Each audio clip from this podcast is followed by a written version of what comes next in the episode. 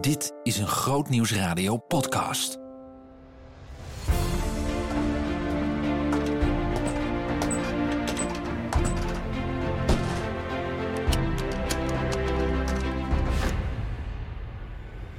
Zouden we ooit nog aankomen in Amsterdam? We hadden het echt heel Spaans benauwd. We keken elkaar aan, we hadden allebei tranen in onze ogen en we zeiden allebei tegelijk: dit was een engel.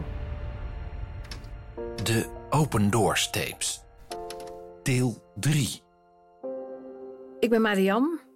Ik kom uit Rotterdam. En ik ben een jonge AOW'er. En ik werk voor Open Doors. Ik heb 30 jaar in het bedrijfsleven gezeten. En halverwege mijn loopbaan ben ik gaan reizen voor Open Doors in 1985. En dat doe ik nog steeds. Ik kom niet uit een traditioneel christelijk gezin. Mijn moeder ging elke week graag naar de Nederlandse hervormde kerk. Mijn vader ging niet, want die geloofde niet. Dus zeiden mijn broer en ik: wij gaan ook niet, want wij sliepen liever uit. En wij vonden het in de kerk doodsaai. Wel zijn we naar christelijke scholen geweest. We zijn ook naar catechisatie geweest. En ik ben zelfs negen jaar naar catechisatie geweest. Na mijn middelbare school ben ik direct gaan werken bij een krant, een Rotterdamse krant. Dus ik was een beginnend stadsverslaggever. Ik had een heel boeiend bestaan, maar toch ontbrak er iets. Er was een leegte. Ik had genoeg avontuur. Het was de tijd van de hippies, van de flower power, van de opkomst van popgroepen. Het was een geweldige tijd. Ik ging ook naar popconcerten voor de krant en toch miste er iets in mijn leven. Ik hield erg van lezen en de dominee van catechisatie bracht altijd boeken voor mij mee. En een van die boeken was Het kruis in de asfaltjungle van Nicky Cruz. En ik las dat en het sprak me zeer aan. En er kwam een dag dat ik dacht: wat God heeft gedaan in het leven van Nicky Cruz, dat kan die ook in mijn leven. Dus op een avond ben ik op mijn knieën gegaan voor mijn bed en ik heb gevraagd aan God om dat te doen. En ik zei tegen God: Ik neem de eerste twee stappen, ik zeg mijn baan op en ik maak mijn verkering uit. Dan heeft u een schone lei om met mij te beginnen en dan geef ik de leiding van mijn leven in uw handen. Ik dacht daar eigenlijk wel bij: ik heb nou een spannend bestaan en in de kerk vind ik het allemaal erg saai, dus ik moet mij voorbereiden op een saai leven. Maar zo is het niet gelopen.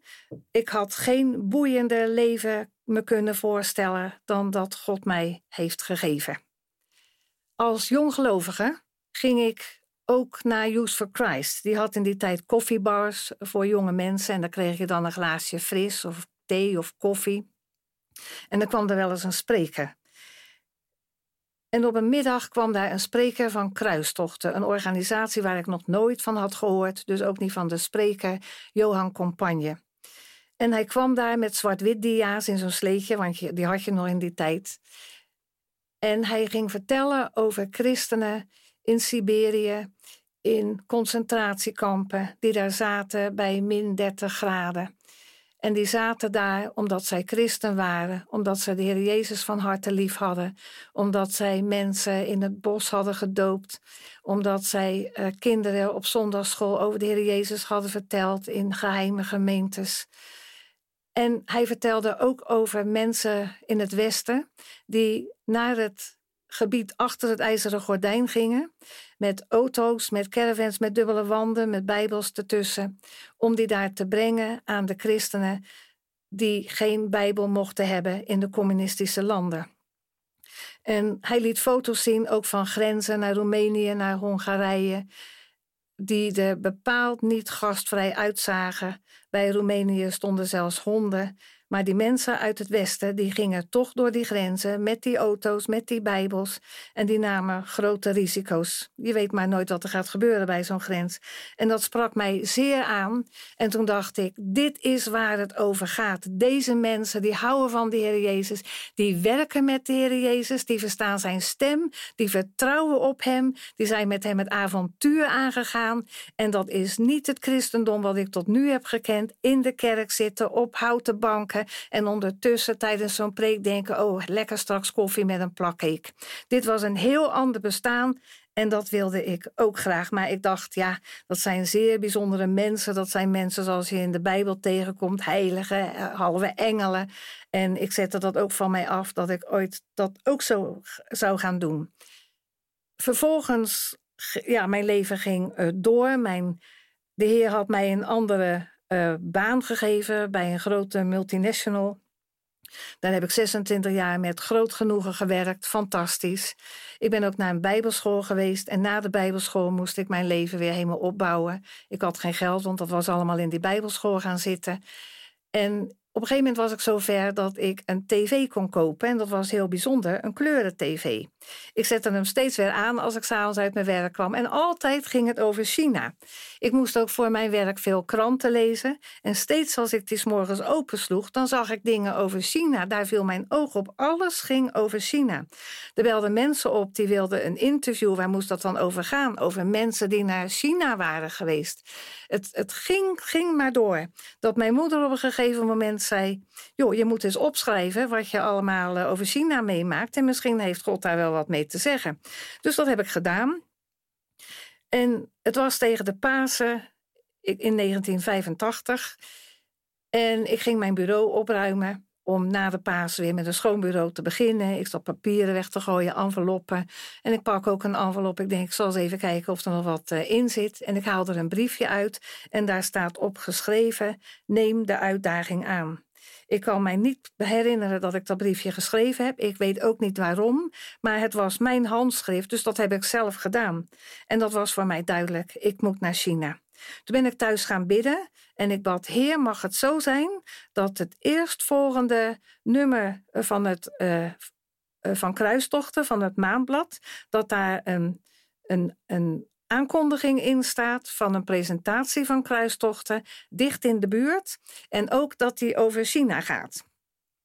En zo gebeurde het. Het blad uh, kwam en ik sla het open en ik zie daar een aankondiging van een presentatie in Rotterdam Zuid, 20 minuten van huis met de metro. En Anne van der Bijl zelf, de oprichter van Kruistochten, die daar, zou daar komen spreken over project Parel. En project Parel was een geweldig project en dat hield in dat er in een nacht een miljoen Chinese Bijbels waren afgeleverd aan de zuidkust van China. Toen ben ik naar Anne toegegaan en gezegd: Ik geloof dat God eh, wil dat ik naar China ga. Hij zegt: Nou, schrijf mij een brief. Dat heb ik ook gedaan en van het een kwam het ander. En in oktober van datzelfde jaar ben ik naar China gegaan. Ik moest wel door een procedure in het kantoor van Kruistochten. Er werden referenties opgevraagd. En uiteindelijk was het zover dat ik met een telefoonnummer in het vliegtuig stapte van Amsterdam naar Hongkong, alleen met een telefoonnummer. En bij aankomst in Hongkong moest ik dat nummer bellen. En voor de rest wist ik niks wat me te wachten stond. Ik ging gewoon. Mijn baas had nog een tekst voor de reis meegegeven. Die wolken, lucht en winden, bij spoor en loop en baan, zal ook wel wegen vinden, waar langs jouw voet zal gaan. Ik vond dat zo roerend. Een baas in een seculiere onderneming die dan zo'n tekst meegeeft. En ik ervaarde dat ook zo. Ik vond het ook een eer om voor God op pad te gaan. Ik wist totaal niet wat me te wachten stond, maar ik mocht meedoen in het grote werk van God.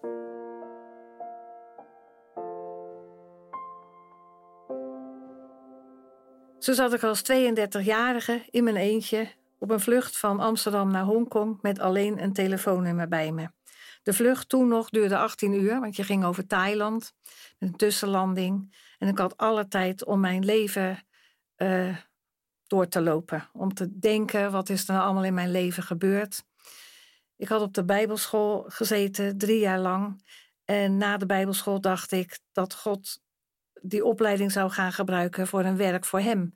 Maar tot mijn grote verbazing leidde zijn weg terug naar de multinational waar ik het laatst had gewerkt. Ze vroeg of ik terugkwam en dat heb ik trouwens met veel vreugde gedaan. Ik kwam in Hongkong aan met dat telefoonnummer en ik heb gebeld.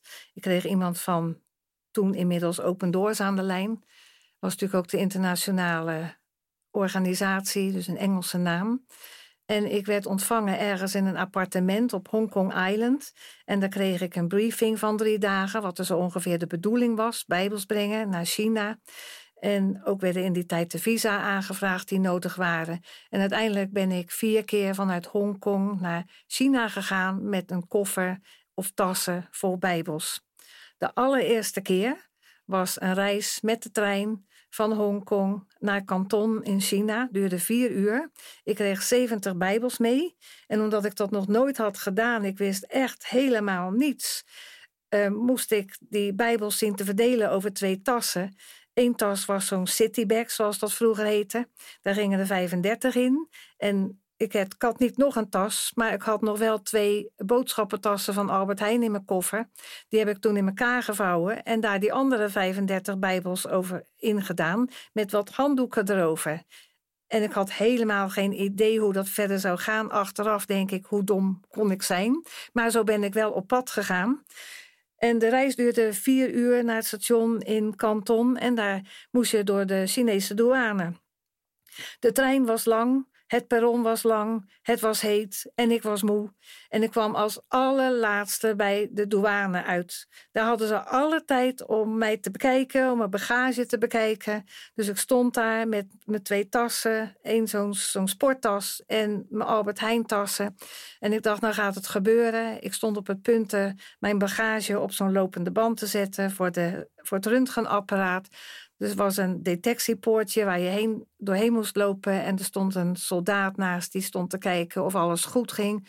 En ja, ik denk, ik kan nou, ik kan geen kant op. Ik moet het overgeven aan God. En in mijn gedachten uh, flitste door me heen wat Anne bad in zulke omstandigheden. Heren, u maakte de blinde ziend. En toen dacht ik, maar wilt u nu ook even de ziende blind maken? Ik zette mijn tassen op de lopende band. Ik ging door het detectiepoortje. Ik dacht, wat gaat er gebeuren? Mijn tassen kwamen aan de andere kant weer uit. En tot mijn stomme verbazing, er gebeurde helemaal niets. En ik zei in mijn gedachten: Oh, dank u wel, Heer Jezus. Ik pakte die tassen op. Ik ging naar een taxi. En toen ben ik naar het hotel gegaan waar ik werd verwacht. En waar nog twee mensen zaten die precies hetzelfde als ik hadden gedaan. Tijdens die reis van, in, eh, of dat verblijf in Hongkong, heb ik vier reizen gemaakt.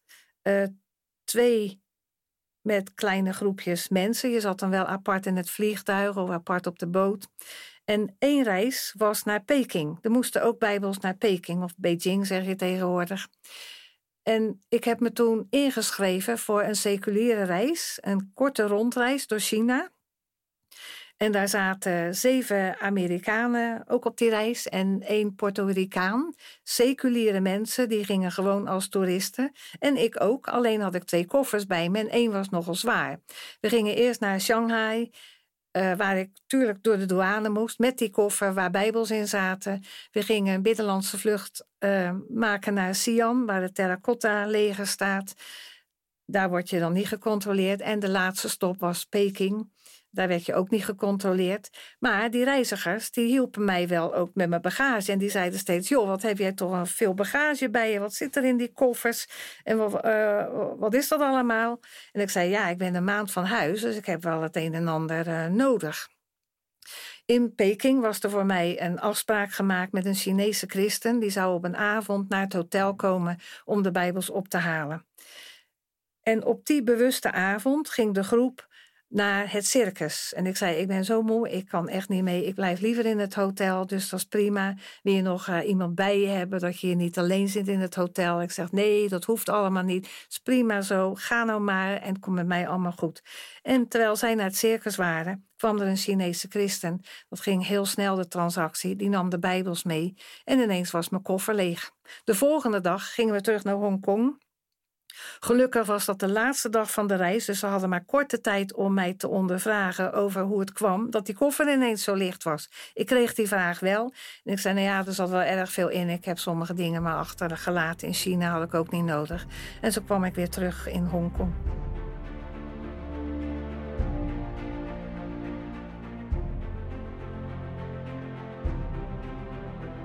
Na die reis, het was een zware reis, het, was voor mij de eerste keer dat ik zulke dingen deed. Ik had in die reis veel alleen gereisd. Ik had in vier weken tien hotels aangedaan in China en ook in Hongkong. En ik kwam thuis en ik dacht bij mijzelf: ik doe mijzelf dit nooit meer aan. Maar een paar jaar later ging ik naar een grote dag, zo'n jaarlijkse dag van Open Doors. En daar schoot iemand van Open Doors mij aan, degene die mij had gerecruiteerd voor die eerste reis naar China. En die zei, zou je nog eens wat voor ons willen doen?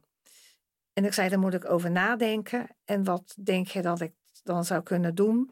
En toen zei hij, met een groepsreis mee, een gebedsreis naar Albanië. Ik zeg, nou, dat klinkt mij wel uh, goed in de oren. Ik ga erover nadenken en ik laat snel mijn antwoord weten. Ik heb dat toen gedaan. Er kwam een welkomstdag. En de mensen die meegingen, 90% van de mensen die meegingen, waren 30 jaar ouder dan ik. We zouden een week door het land reizen en we zouden nog wat dagen aan het strand doorbrengen. Uh, in Durres, zo heet die plaats, een havenplaats. En toen werd er besproken wat we dan aan het strand zouden gaan doen. Nou, onder andere frisbier. En ik dacht, waar ben ik in terecht gekomen? S'avonds ging ik koffie drinken bij mijn ouders. Ik zeg, het zijn allemaal oude vandaag, wat, dat, dat, dat wordt niks. Nou, zei mijn vader, als je zo op vakantie moet, kan je maar beter cancelen. Dat, uh, en mijn moeder zei, joh, neem een goed boek mee, heb ik nog wat afleiding. En toen ben ik uiteindelijk toch op die, uh, met die reis meegegaan. De eerste, de beste avond brachten we door in een hotel in Joegoslavië. De volgende dag zouden we de grens overgaan van Joegoslavië naar Albanië. En ik zat aan tafel met een dame, ook tegen de 70 of al 70, en die heette Tante Ali. En ineens was, werd er een knop in mijn hoofd omgedraaid. Ik dacht, oh, wat een saaie mensen allemaal. Maar het tegendeel bleek waar. De, de saaiste die erbij zat, dat was ik zelf. En tante Ali ging vertellen. En tante Ali zei, ik, uh, ik hou van dit land. Ik ga elk jaar naar Albanië. Ik vind het heerlijk om daar te zijn. En uh, ik, ik, ik, ik praat met de mensen. Ik denk, zou ze dan Albanees praten? En toen zei ze, nou, ik spreek drie talen. Ik spreek Fries, ik spreek Nederlands en ik spreek de taal van de liefde. Ze zegt, als ik daar ben, dan, uh, dan vertel ik de gidsen met vertaling dat ik van ze hou en dat ik elke ochtend om negen uur in mijn, in mijn Friesland bid voor de mensen in Albanië. En dat waren dingen die had ik nog nooit gehoord, want naar China was ik alleen geweest. En tijdens de reis ontmoetten ze ook gidsen die ze eerder op reizen had gehad. En als ik dan zag met wat voor warmte, hartelijkheid, ontroering deze communistische gidsen op tante Ali afkwamen, alsof het hun moeder was. En dat zei ze ook: Ik ben jullie moeder ik heb daar zo ontzettend veel van geleerd. En die gidsen zeiden ook, ja, dat weten we ook. Om negen uur elke dag kijken we op ons horloge en dan denken we... onze moeder in Friesland, in Holland, zit nu voor ons te bidden. En toen zag ik een heel ander facet weer van het christelijk leven. En dat versterkte voor mij ook de band met Open Doors. En na die reis uh, volgden er meer reizen, onder andere naar Moskou, waar we met een groepje voor het eerst echt Bijbels konden brengen, een kleine hoeveelheid. Maar dat was in de tijd van de perestroika onder Gorbachev. Daarna ben ik nog twee keer naar China geweest. Uh, drie keer naar China geweest, ook om Bijbels te brengen. En zo kwam van het een het ander.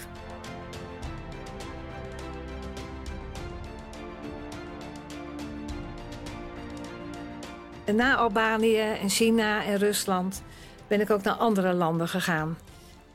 Naar andere communistische landen en ook naar islamitische landen. Ik denk dat ik in zo'n 15 uh, islamitische landen ben geweest.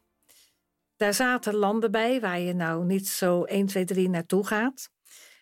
Waarvan mijn moeder zelf zei: joh, moet je daar nou echt zijn? En zodra je daar weg bent, dan moet je mij bellen dat je daar in ieder geval goed uit uh, terug bent gekomen. Dus één keer heb ik zelfs mijn moeder uit het vliegtuig gebeld. Ik zit in het vliegtuig hoor, en dan zei ze: Oh, gelukkig, je bent uit dat gekke land weer terug. De islamitische landen, je gaat daarheen, je hebt daarover gelezen, want dat deed ik wel. Ik las mij in voordat ik ging vond ik fantastische landen. Ik heb daar geweldige tijden gehad. Ik moet zeggen dat ik de Arabische mensen zeer gastvrij vond, eh, zeer aardig, vriendelijk. Ik vond die landen prettig om daar te vertoeven, de kleuren, de geuren, de sfeer. Ik vond het daar heerlijk. En wat mij bovenal opviel, dat de Arabieren, maar ook moslims in andere landen die geen Arabier zijn, die maken graag een praatje en die vragen ook wat voor uh, religie jij aanhangt. En het werd mij zeer duidelijk, je kan met veel moslims kan je over de Heer Jezus praten. Je moet niet beginnen van ik ben christen en ik ga elke zondag naar de kerk. Dat willen ze absoluut niet horen, want dat herinnert hun ineens aan, meteen aan de kruistochten. Maar als je zegt ik ben een volgeling van de Heer Jezus, dan willen ze dat wel horen. Je moet daar niet zelf mee komen, want dan kan je beticht worden van ongevraagde evangelisatie. Maar zo gauw jij, zij jouw vragen gaan stellen over jouw persoonlijke leven, dan weer een goed antwoord geven. En dat antwoord gaat over de Heer Jezus. En zo hebben uh, reisgenoten en ik daar heel veel goede discussies gehad. Ik reisde vaak met een vriendin. Wij hebben in totaal 15 reizen gemaakt, waarvan een aantal groepsreizen, maar vooral ook reizen met z'n tweetjes om ontmoetingen te hebben met uh, geheime christenen, om bijbels af te leveren. En een van de landen waar we erg graag kwamen is een zeer orthodox, streng islamitisch land, waar wij in zwarte lange jassen rond moesten lopen en ook een hoofddoek moesten dragen. Als wij onze broeders en zusters daar gingen ontmoeten, dan droegen wij een zwarte hoofddoek.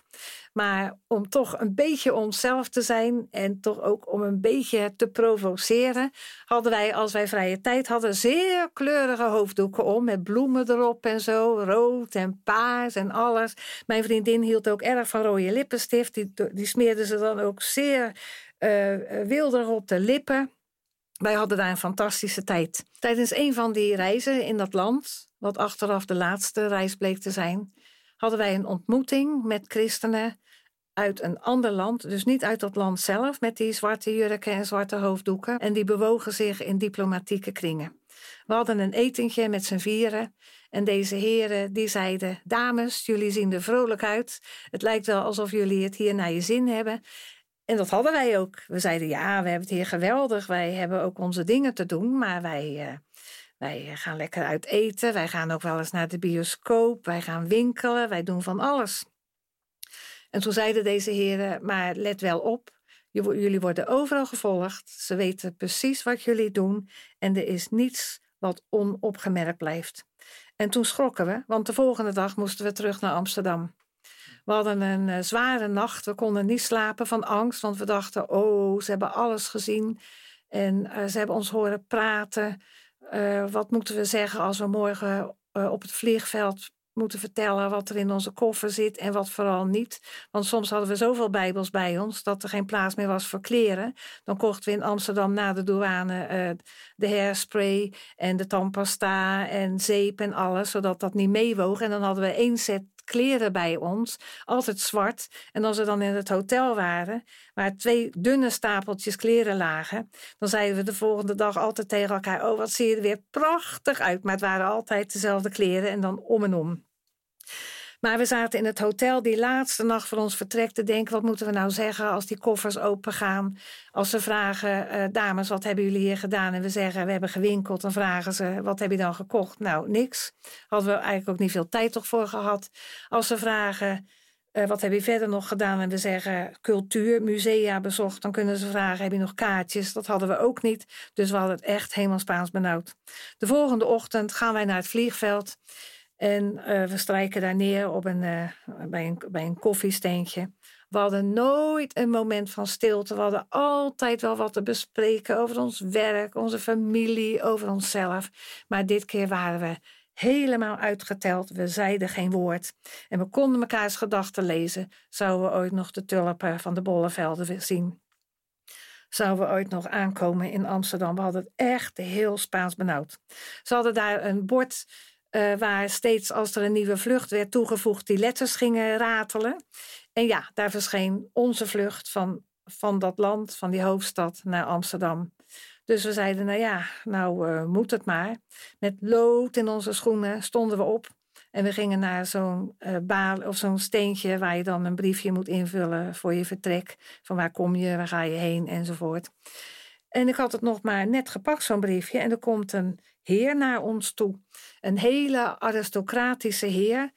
Een, uh, vrij uh, lang, misschien wel 1,80, 1,85, wat toch wel lang is, ook in dat land waar wij waren.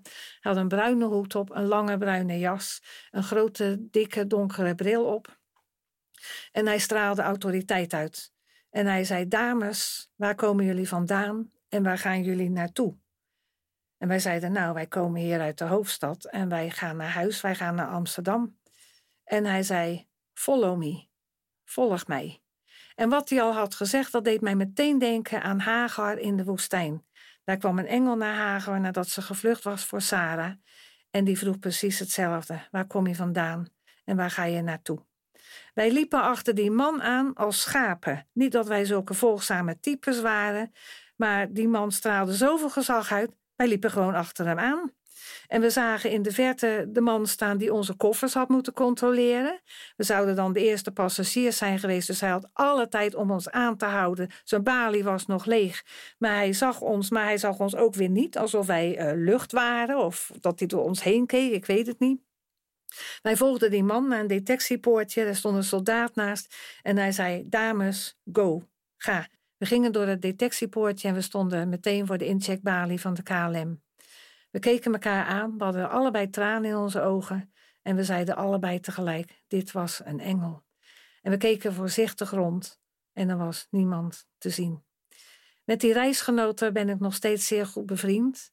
En altijd als we elkaar zien, dan gaat het altijd over de engel. Weet je nog wel hoe God ons te hulp kwam in onze angst door een engel te sturen en ons uitgeleide te doen aan dat land waar je niet gevonden wil worden en zeker niet achter dikke deuren.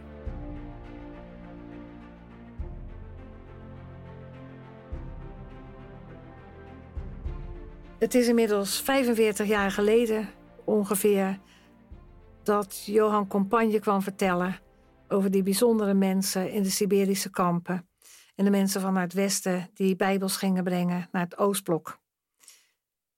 Hoe kijk ik daar nu tegenaan? Ik vind dat nog steeds bijzondere mensen. Maar sowieso het grootste wonder wat kan gebeuren in een leven is dat mensen zich bekeren. Wij hebben het vaak over wonderen en tekenen. Maar als iemand zegt: Ik kies voor de Heer Jezus, Hij is mijn koning. Ik wil het lam volgen waar het ook gaat. Dat is voor mij het allergrootste wonder. En dat zijn de mensen ook die geroepen worden om dingen voor God te doen en ook om Bijbels te brengen naar plaatsen waar ze moeilijk gebracht kunnen worden. In Jezaja zegt God tegen Jezaja: Wie zal ik zenden? Wie zal voor ons gaan? En dan zegt Jezaja: Ik, ik wil voor u gaan. En iedereen staat het vrij deze woorden te lezen en zichzelf af te vragen: vraagt God ook mij: wie zal ik zenden? En ja, als je dan besluit om te gaan, dan is God uiteindelijk degene die bepaalt waar je heen gaat. Misschien ga je Bijbels brengen naar moeilijke plaatsen. Misschien ga je andere dingen doen. Maar één ding is heel duidelijk. Wie oprecht de Hemelse Vader, de Heer Jezus, wil volgen, daar heeft God dingen voor te doen. Bij God is geen werkloosheid, bij God is ook geen AOW, bij God gaat altijd door aan het koninkrijk en in het koninkrijk wordt gewerkt. En iedereen die dat van harte wil doen, in gehoorzaamheid aan de Heer Jezus, die is zeer welkom en zeer hard nodig. Inmiddels heb ik heel veel jaren om op terug te kijken en ook heel veel reizen om op terug te kijken. En mensen vragen dan wel eens: hoe, hoe kijk je daar dan op terug?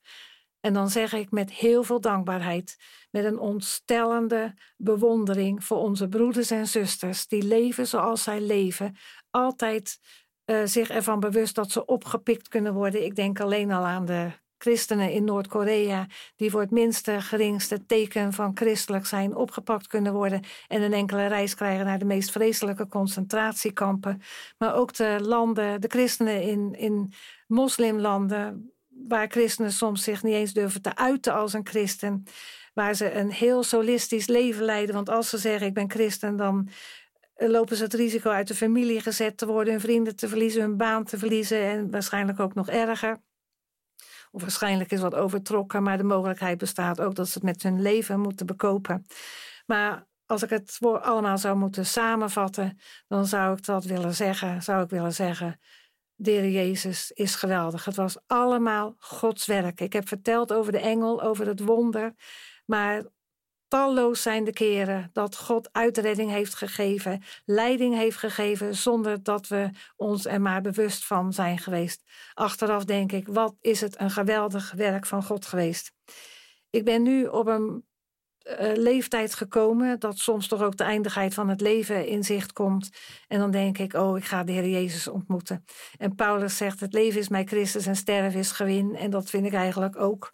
Maar het heeft ook een andere kant. Ik heb zo God mogen ervaren in zijn almacht, in zijn heerlijkheid. Ik lees veel in de Bijbel en dan lees ik over de Heer Jezus, de koning der koningen, de Heere der heren, de schoonste der mensenkinderen. En Johannes, de discipel die hem lief had, viel als dood voor zijn voeten neer. En dan denk ik, ik ga daar op een gegeven moment ook heen. En denk ik, als ik daar dat allemaal zie, de Heer Jezus, in al zijn majesteit en luister, de hemelse gewesten, het koninkrijk van God. En als ik dat dan allemaal zie, dan denk ik dat ik zal denken, als ik dit allemaal had geweten toen ik nog op aarde leefde, want zou ik dan mijn leven anders ingericht hebben. Ik heb Anne van der Bijlers horen zeggen: ik heb nergens spijt van, behalve dat ik niet radicaal genoeg ben geweest. En dat kan ik mij zo goed voorstellen. Want dat idee heb ik ook. Ik ben niet radicaal genoeg geweest. En ik zou iedereen willen aanraden: zoek de Heer Jezus. En dan wil ik weer Anne van der Bijl citeren. De Heer Jezus is het antwoord op alle vragen. Er zijn geen vragen waar Hij niet het antwoord op is. En de Heer Jezus is de enige die het werkelijk waard is om voor te leven. Alles gaat over de Heer Jezus uiteindelijk in het leven. En ik ben blij dat ik dat heb mogen ervaren. En ik zou iedereen willen aanraden: lees de Bijbel en zoek de Heer Jezus.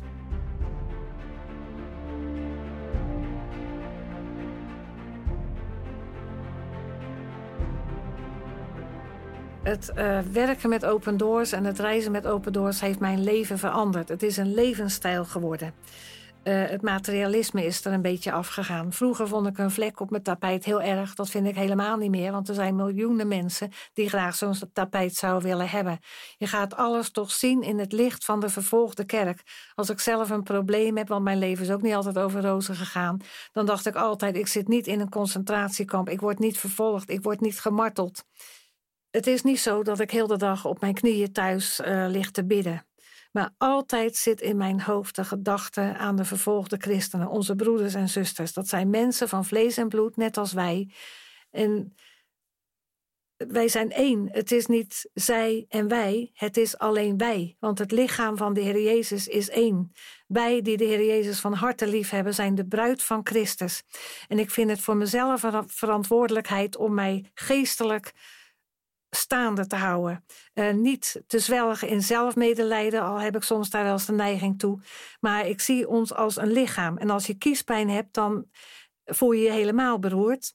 Maar, en dan ben je minder in staat om te bidden, heb je daar ook minder zin in. Maar dat betekent ook dat ik voor bepaalde mensen niet bid. Maar als ik, als ik geestelijk eh, sterk ben, uh, in goede conditie, dan dien ik daar het hele lichaam mee. Dus zelfs als ik thuis zit in mijn eentje, en dat is heel vaak, dan is het zaak, dan is het mijn missie om zelf gezond te blijven, geestelijk, om zo het hele lichaam te kunnen dienen, zodat het lichaam in ieder geval wat mij betreft gezond is.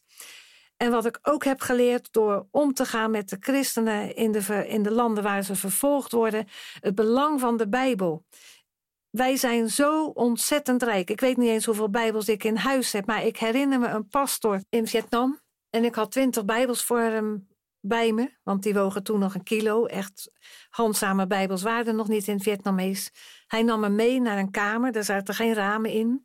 Er hing uh, alleen één peertje aan een draadje aan het plafond. Hij zette mijn tas op tafel en één voor één haalde hij de Bijbels eruit. Eén voor één. En steeds zei hij: Dit is goud. Ik kom uit Rotterdam en in Rotterdam is veel genoemd naar een wijsgeer van zo'n 500 jaar geleden en die heette Erasmus. Die kennen we als een humanist, maar het was een zeer gelovige man.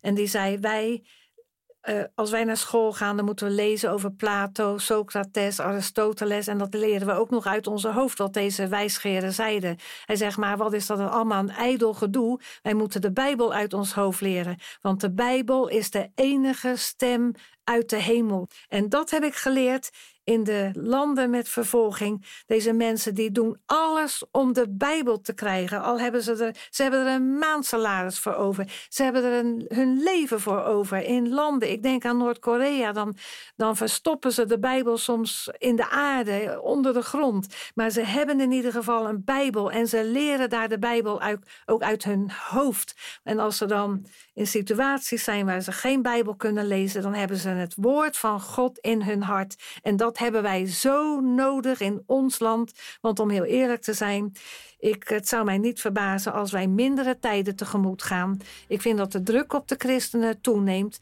En nu hebben wij nog de tijd om ons daarop voor te bereiden. En ik denk dat dat heel hard nodig is.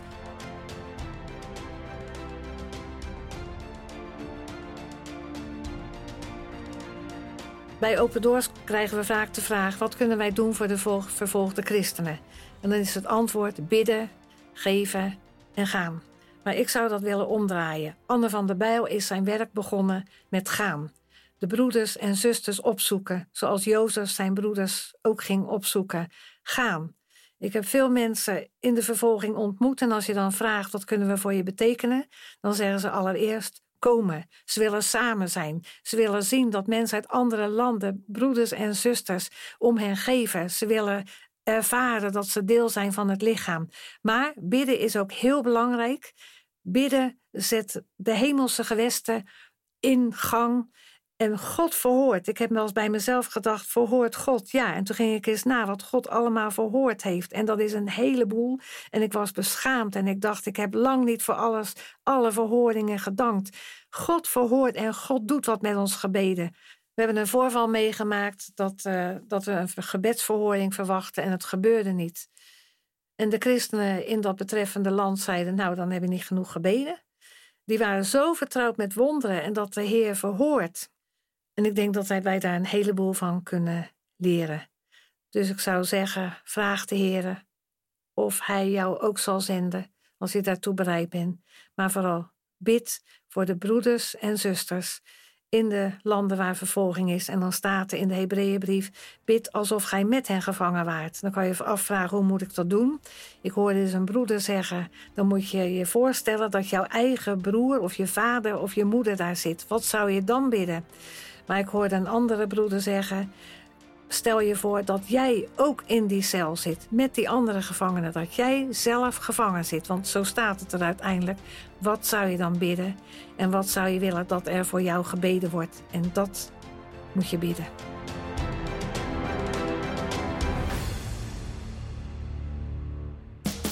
Behoefte aan meer? Grootnieuwsradio.nl/slash podcast. Ik ben Klaas Muurling van Open Doors. Wil je meer verhalen over de vervolgde kerk horen? Kom dan naar het nieuwe Open Doors bezoekerscentrum in Ermelo. Meer informatie? Ga naar opendoors.nl/bezoekerscentrum.